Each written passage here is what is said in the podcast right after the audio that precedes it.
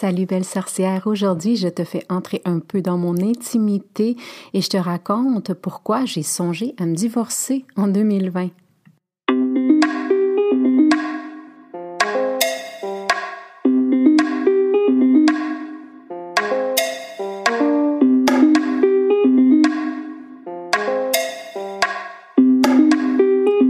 Belle et bienvenue dans mon podcast Sorcellerie Blanche où on partage des trucs spirituels pour t'ouvrir à un éveil encore plus grand. Des tonnes de sorciers et sorcières blanches qui assurent ensemble un cheminement vers ta spiritualité tout en douceur mais surtout tout en amour. Ici, on te connecte avec la médecine et les thérapies naturelles, tout comme des gens spirituellement inspirants pour que tu puisses arriver à t'éveiller consciemment encore plus afin de te connecter avec ta vraie nature, sans ego et dans l'amour de soi profond.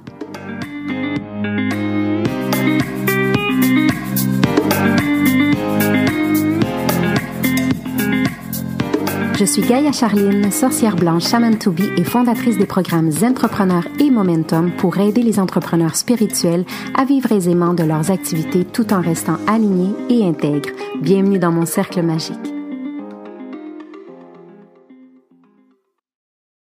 J'ai l'air d'en parler avec beaucoup de légèreté dans l'introduction, mais euh, en fait, l'année 2020 a été quand même challengeante pour vraiment beaucoup de couples et je m'inclus là-dedans aussi.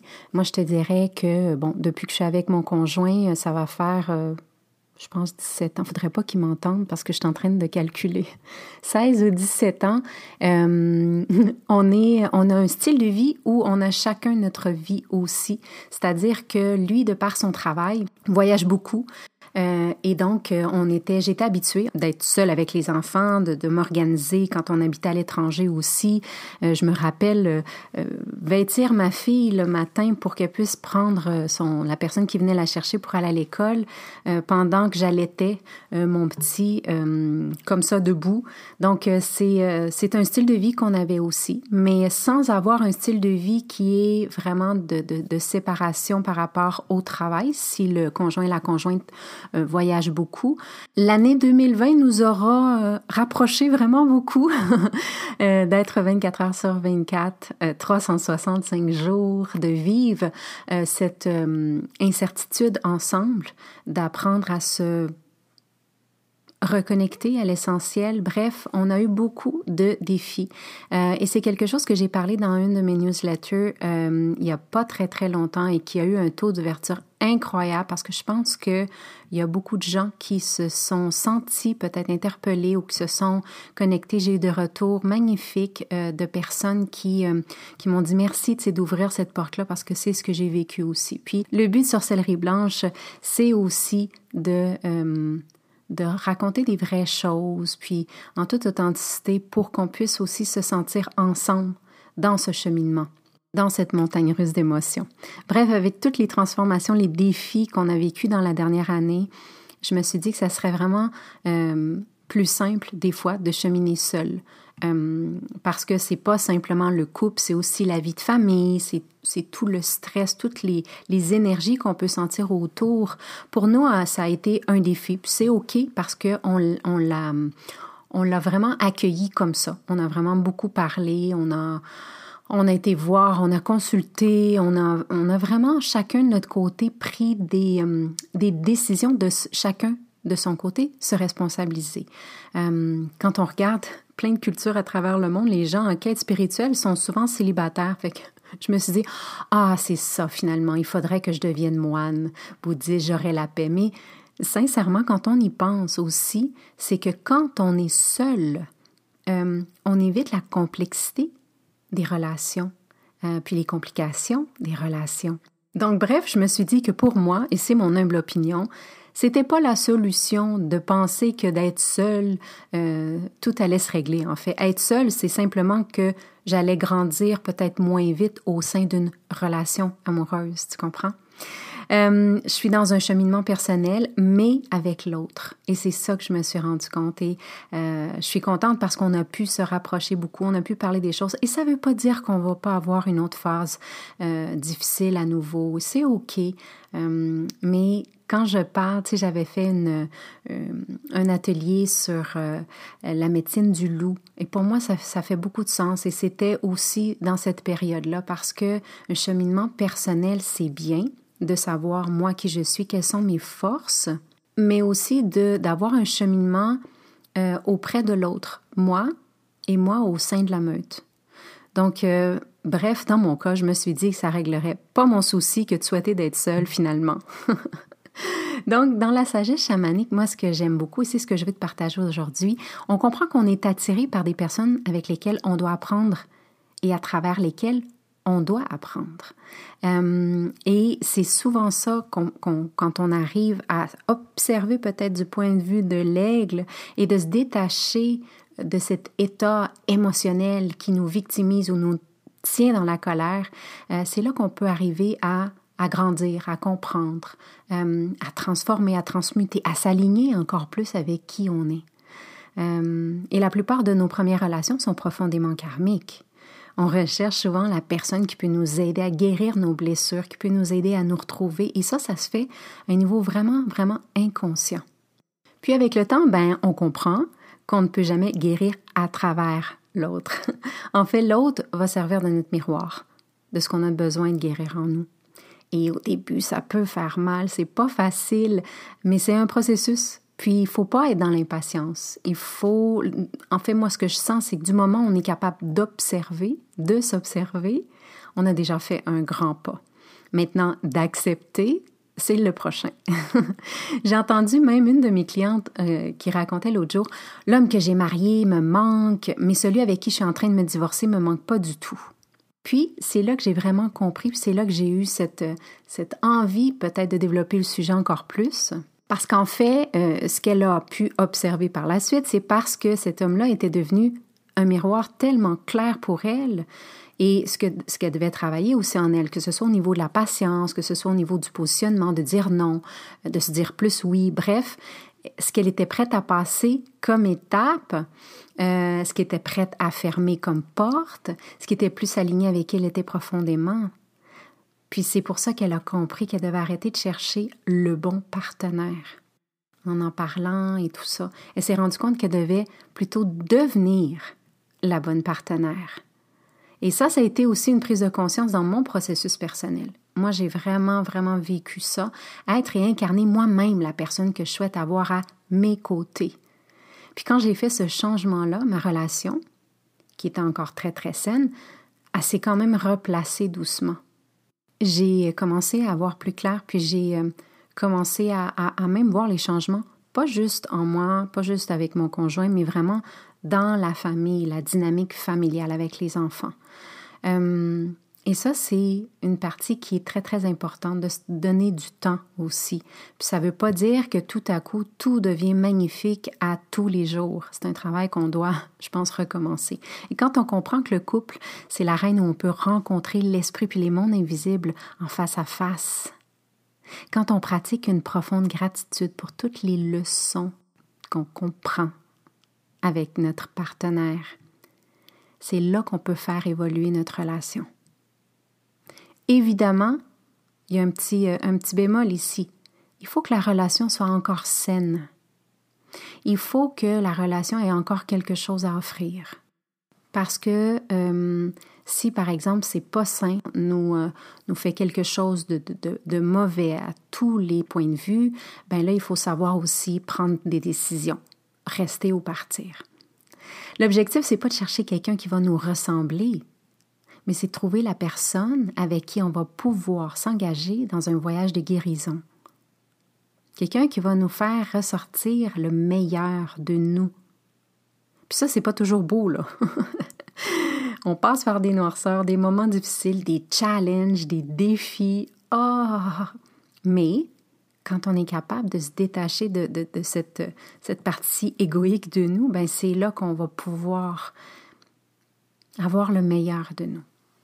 Puis là, j'ai envie de te donner un truc, comme je te disais, pour euh, attiser en fait la complicité puis la profondeur de ta relation, euh, qui a fonctionné en tout cas pour nous. Donc, euh, j'ai vraiment cette, cette presque certitude, je te dirais, que ça pourra fonctionner pour toi aussi. C'est d'examiner en fait les sept chakras du corps et de s'engager au niveau de chacun d'entre eux, mais ensemble. Euh, voici ce que tu peux faire, mais tu peux le faire aussi euh, de ton côté, toi, observer, puis par la suite, tu peux le faire avec, euh, avec ton ou ta partenaire pour se réaligner aux besoins. Donc, passer par les sept chakras, mais en conscience, là, tu sais, de faire vraiment le travail. Peut-être même, ça peut être un chakra par mois, ça peut être un chakra par semaine. C'est pas obligé d'être rapide non plus dans cette transformation. Mais euh, c'est quelque chose que j'adore. Le premier chakra, par exemple, qui est le chakra racine, le Muladhara, c'est là qu'on va se poser comme question comment est-ce qu'on peut s'entraider dans nos besoins de survie, dans nos besoins identitaires fondamentaux? Est-ce qu'on va s'engager l'un envers l'autre pour répondre à chacun nos besoins les plus fondamentaux? Et c'est là qu'on va apprendre comme couple si on a des bases pour continuer à construire. Et les questions qu'on peut se poser en couple, c'est est-ce que je me sens en sécurité? Et ça, c'est quelque chose qui pour moi a fait un, un grand, grand, grand déclic dans mon processus de réconciliation envers moi-même et mon couple avec mon conjoint. Est-ce que je me sens en sécurité? Est-ce que je peux me dévoiler? Qui je suis vraiment et non essayer d'être la personne que je pense que les autres voient en moi ou être la personne que je pense que les autres aimeraient voir en moi? De mon côté, moi, ça, ça a été vraiment de verbaliser, d'en parler, vraiment de parler ouvertement de ça, qui, euh, a beaucoup aidé.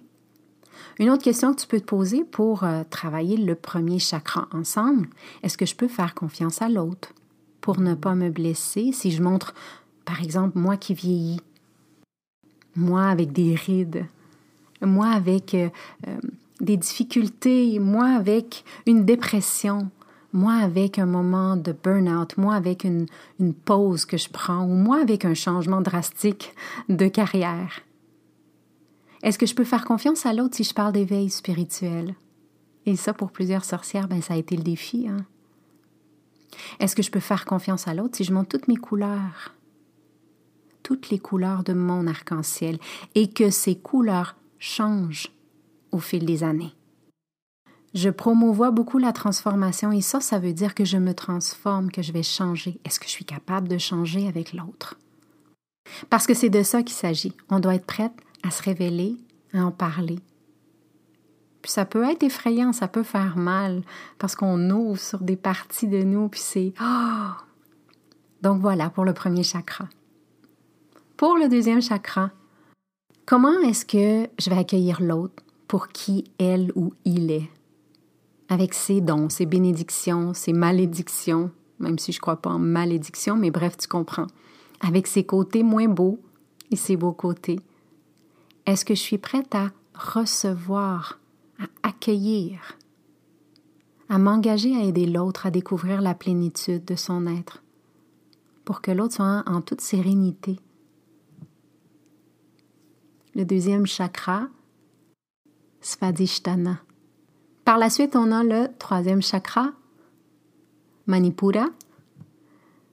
On peut se poser les questions comment est-ce que je peux reconnaître, respecter et contribuer à la puissance et à l'expression de l'autre et de moi dans ce monde et dans cette société sans me sentir menacée?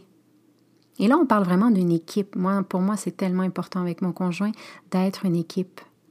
Et, dans cette équipe, c'est que il y a ma force, il y a ta force et il y a notre force. Moi, je dis toujours, il y a le moi, il y a le tu, il y a le nous. Au quatrième chakra, Anahata, on peut se poser la question pour aller travailler dans notre couple. Comment est-ce que je peux me consacrer à la pratique de l'amour inconditionnel, mais le faire ensemble? Et là, je veux dire un amour qui n'est pas conditionné. Hein, par notre éducation, par nos parents, par notre langue, nos programmations, nos histoires qu'on s'est racontées, notre culture. Dans notre cas, avec mon conjoint, ben, c'est euh, deux mondes, hein, homme, femme, euh, deux planètes, euh, deux cultures, hein, lui il est chilien, deux langues. Donc, deux manières aussi d'avoir grandi. Tu sais, lui, il a grandi dans un pays du tiers-monde, mais avec complètement autre chose, d'autres valeurs, des parents complètement différents aux miens. Donc, c'est vraiment comment est-ce qu'on peut respecter l'autre euh, Et l'aimer inconditionnellement, c'est-à-dire que je vais t'aimer même si ta langue est différente, je vais t'aimer même si tu as été élevé différemment, je vais t'aimer même si tes programmations sont différentes, ta manière de voir les choses, ta manière de réagir.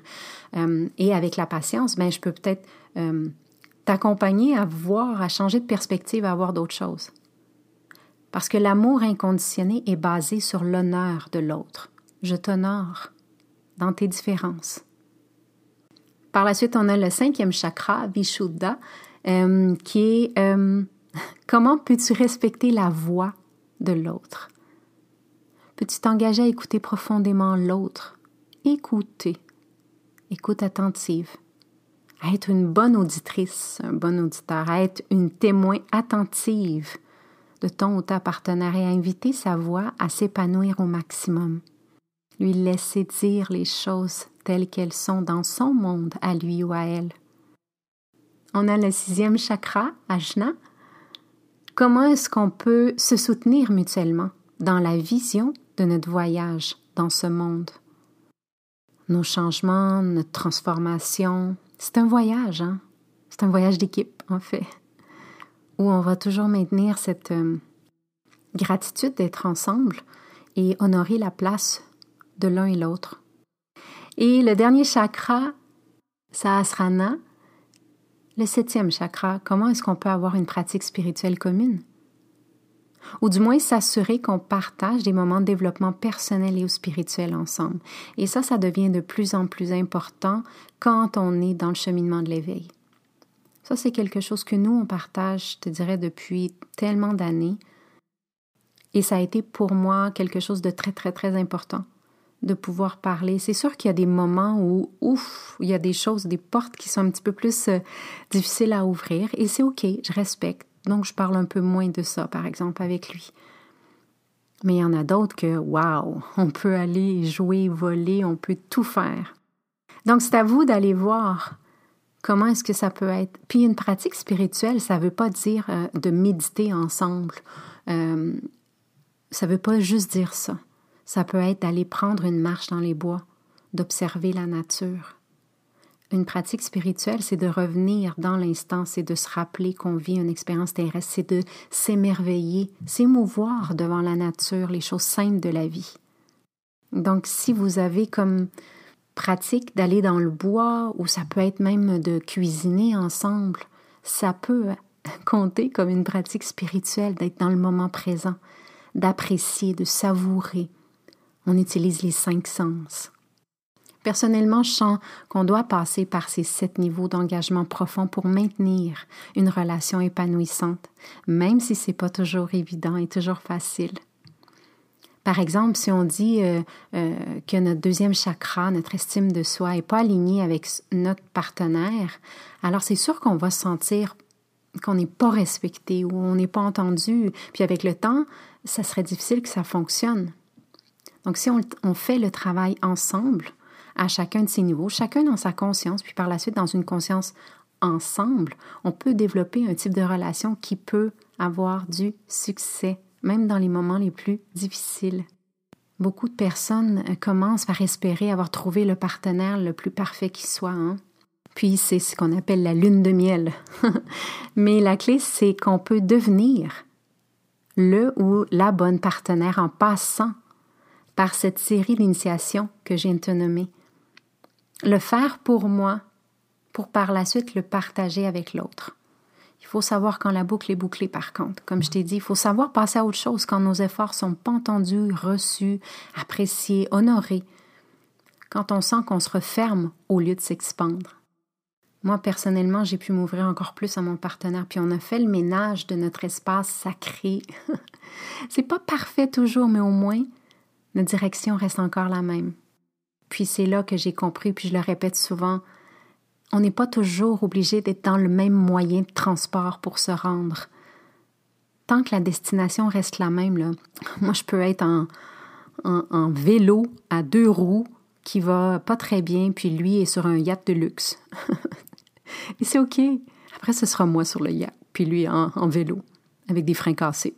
Bref, on a chacun notre, euh, notre moyen de transport, mais tant qu'on y va un peu côte à côte, euh, qu'on se garde toujours dans la mire et qu'on sait dans quelle direction on va, euh, laisser l'espace à l'autre, de le faire à sa manière. Donc voilà, j'espère que ça pourra euh, t'avoir apporter un peu de sérénité, peut-être allumer des lumières, peut-être euh, avoir envie de, l'expérimenter. Bref, tu m'en donneras des nouvelles. J'adore quand vous m'écrivez, quand tu me laisses des commentaires aussi euh, sur les plateformes parce que ça me permet euh, de voir que finalement, on est dans le même processus. Allez, je te souhaite une belle journée. Bye!